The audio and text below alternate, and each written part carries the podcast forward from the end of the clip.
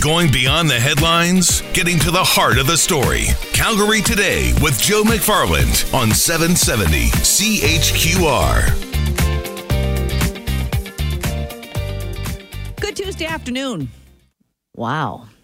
No BC wine imported into Alberta? We definitely are going to be revisiting that topic at 3:30. So start formulating your ideas and your opinions on whether or not you agree or disagree with this latest move by our premier in light of what BC has done in efforts to slow down if not stop the expansion of the Kinder Morgan pipeline altogether. So we'll do that at 3:30. But this is a topic that that we've talked about ad nauseum. And I always love it when we take a topic and we're able to get a guest to look at things differently. I'm talking about distractions. Usually we're talking about distracted driving, how we're addicted to our phones. We can't carry on a conversation in a restaurant without having that phone right next to us. Oftentimes you'll see families buried in their phones and not spending any time with each other. So I want to talk about the idea of distraction. But is one person's distraction another person's attention? David Marno, Associate Professor, University of California, Berkeley, joins us today. He's also the author of Death Be Not Proud The Art of Holy Attention. Hello, David. Hello, Angela. Uh, very nice to talk to you. What is your area of expertise, David? Um, I fundamentally work on uh, literature, actually. So I'm in an English department. Uh, I teach Shakespeare, teach uh, 17th century poetry. I just wanted to set that up for my listeners so they know uh-huh. where your thoughts are coming from because we talk a lot about a distracted society. But in, in your research, you're saying, what's new? We've been distracted forever, it seems. Um, very much so. So um, much of my research focused on uh, poetry, but this is the kind of poetry, 17th century religious poetry, that is very much interested in uh, prayer or influenced by prayer.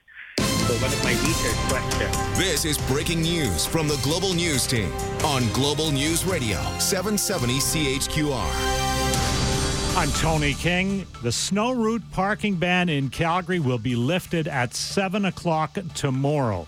Calgary Roads is working on day two of the seven day snow plan and is nearly complete. And as a result, the ban will be lifted earlier than expected.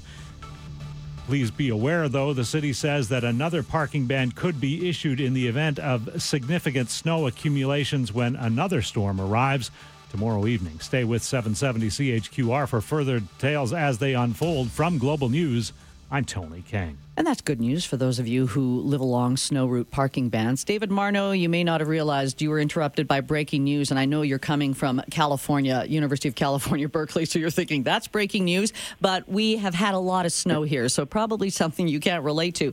David, let's go back to what you were saying, though, because your, your research, as I said, we've had distractions going way back, and I wanted you to get more into that. Yeah. I'm actually originally from uh, Budapest, Hungary, and I haven't seen snow for years. so I'm a little bit jealous, which probably strikes you as strange oh, because it is 70 right now here. Yeah, um, okay. Um, but yes, uh, so so so my fundamental question was uh, about poetry originally, and I was just interested in how prayers, uh, different forms of, uh, of, of particularly Christian prayer, influence poetry, and how prayer itself uh, operated with attention, or what was the role of attention in Christian prayer? And this is how I uh, sort of came upon uh, this topic. And then uh, the immediate discovery was that uh, a very fundamental tenet in Christianity, at least since St. Augustine, so very early Christianity, was that distraction is uh, in some way the human condition. That is to say that we are by default distracted at all times. And that struck me as a really, really interesting perspective on uh, some of these modern conversations and distractions. Well, you were looking, as you said, at prayer. So, would the act of prayer be a way of being more attentive to try to block out distractions and be focused or attentive on prayer?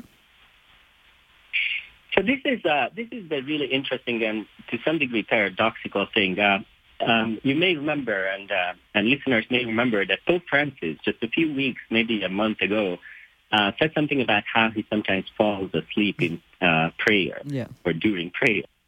Um, and it really made the headlines, I think, in part because it seemed to fit in with uh, his other relatively liberal uh, um, uh, statements uh, related to religion.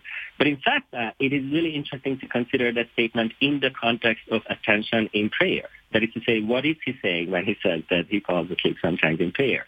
And there are two very different uh, traditions into which this statement fits. One emphasizes precisely what you just said, that is to say that the ultimate goal of prayer is to shut out the external world completely um, and become fully attentive, expecting some sort of maybe even union with God. So this is a mystical tradition, it seems that uh, ultimately uh, one can create such a perfect attention that only God will inhabit the mind at this point. Um, and authors in this tradition very often compare prayer actually with sleep. Uh, so what Pope Francis said could be read as a, as a statement about this intense ultimate attention. But on the other hand, uh, there is a very different tradition which actually argues that uh, that uh, attention is important, but it is not crucial. So, for instance, uh, Catholics sometimes distinguish between actual and virtual attention. When actual attention is when you actually pay attention to something, whereas virtual attention is what lingers on even when you no longer pay attention to something, but it still makes prayer efficacious or worthy. Um, and this tradition believes that um, you can absolutely get this, you are allowed to get distracted during your prayer as long as there was at some point an intention to, to pay attention. Hmm. So you see the second tradition is very tolerant about distraction actually. And Pope Francis's claim could be very much read in this particular tolerant tradition. So let's let's fast forward to modern day, and I would almost think if we are basing it on that, it probably depends on your perspective whether or not attention is a good thing or a bad thing. The same with distraction, whether it's a good thing or a bad thing. Do, do you do you understand where I'm coming from? Because I almost wonder. I see distraction as a negative, but distraction for other people might be their opportunity to be distracted but focus on something else. Does that make any sense?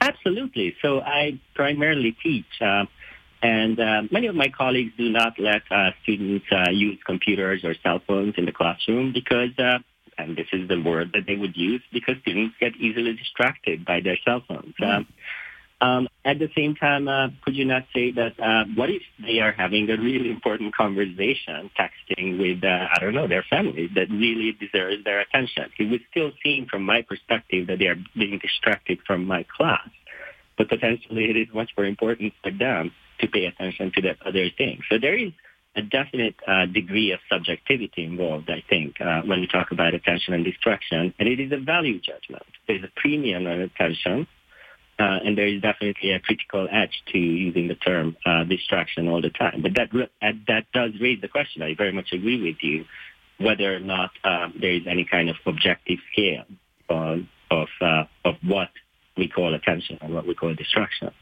So I guess when we talk about distraction the most, especially in my show, we talk about it as a negative because it uh, a distraction when you're driving ultimately can lead to an accident or um, something very serious. So I guess that Absolutely. in that case, there's a distraction that we we see and we understand why it would be a negative as opposed to being a positive, being attentive to your driving.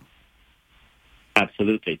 And I think uh, in the example that you mentioned and in many other examples, uh, we use attention as really a synonym for uh, being in control of things. So it is not so much about uh, necessarily uh, attention and distraction as much as about uh, uh, whether or not you, it is in your power to control uh, the things that are happening around you. I think it's kind of fascinating if you just think about the very term paying attention versus uh, the phrase being distracted. That is to say, the first turn uh, expresses a very, very strong uh, sense of control. It is you who does the paying of attention, and there is in fact an economic uh, value to paying attention as well. Whereas being distracted is something that happens to you, so it's not in your control. Um, but again, I think uh, to some degree we are not talking so much about acts or uh, or uh, or anything like that, but other words, um, and they have synonyms. And maybe in some of those cases, it would make more sense to talk about uh, uh, being in control or being uh, the one who who has things under uh, their control. Yeah. Uh, David, with all that being said, then, is it uh, good to be distracted or is it bad? Many people argue this is actually something that already goes back to um, the so 17th, 18th century. Many people argue that distraction actually is uh, one of the fundamental ways of, uh, of being creative. That is to say, I'm trying to write an essay on a given subject and I get distracted by another subject. But it is possible that actually I write a much better essay on the other subject. Hmm. So was that distraction a bad thing or a good thing? It was actually a source of, uh, of certain creativity. So I think there is a good uh, argument in favor of distraction being uh, useful in certain contexts. Um, but I wouldn't make an ultimate claim either against or in favor of distraction. I would say that these are relatively subjective qualities, and we need to look at them in the perspective of, uh, of their longer history. David, thanks mm-hmm. for the conversation. Really appreciate it. Really enjoyed it. Thank you, Angela. David Marno, Associate Professor, University of California, Berkeley. Unfortunately, the line was kind of crackly, but I just like to be able to have someone else's perspective on something that we always think in black and white, whereas a distraction is a negative. But in fact, you can look at it and say, wait, we're constantly faced with distractions. Is the idea of paying attention just our own way of controlling things? Or should we allow ourselves to be distracted in the right situation and maybe something positive will come from it?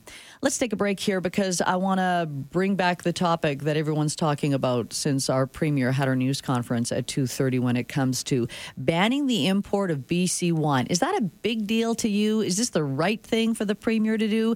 403 974 8255. I'm Angela Kokott. You're listening to Calgary Today on 770 CHQR.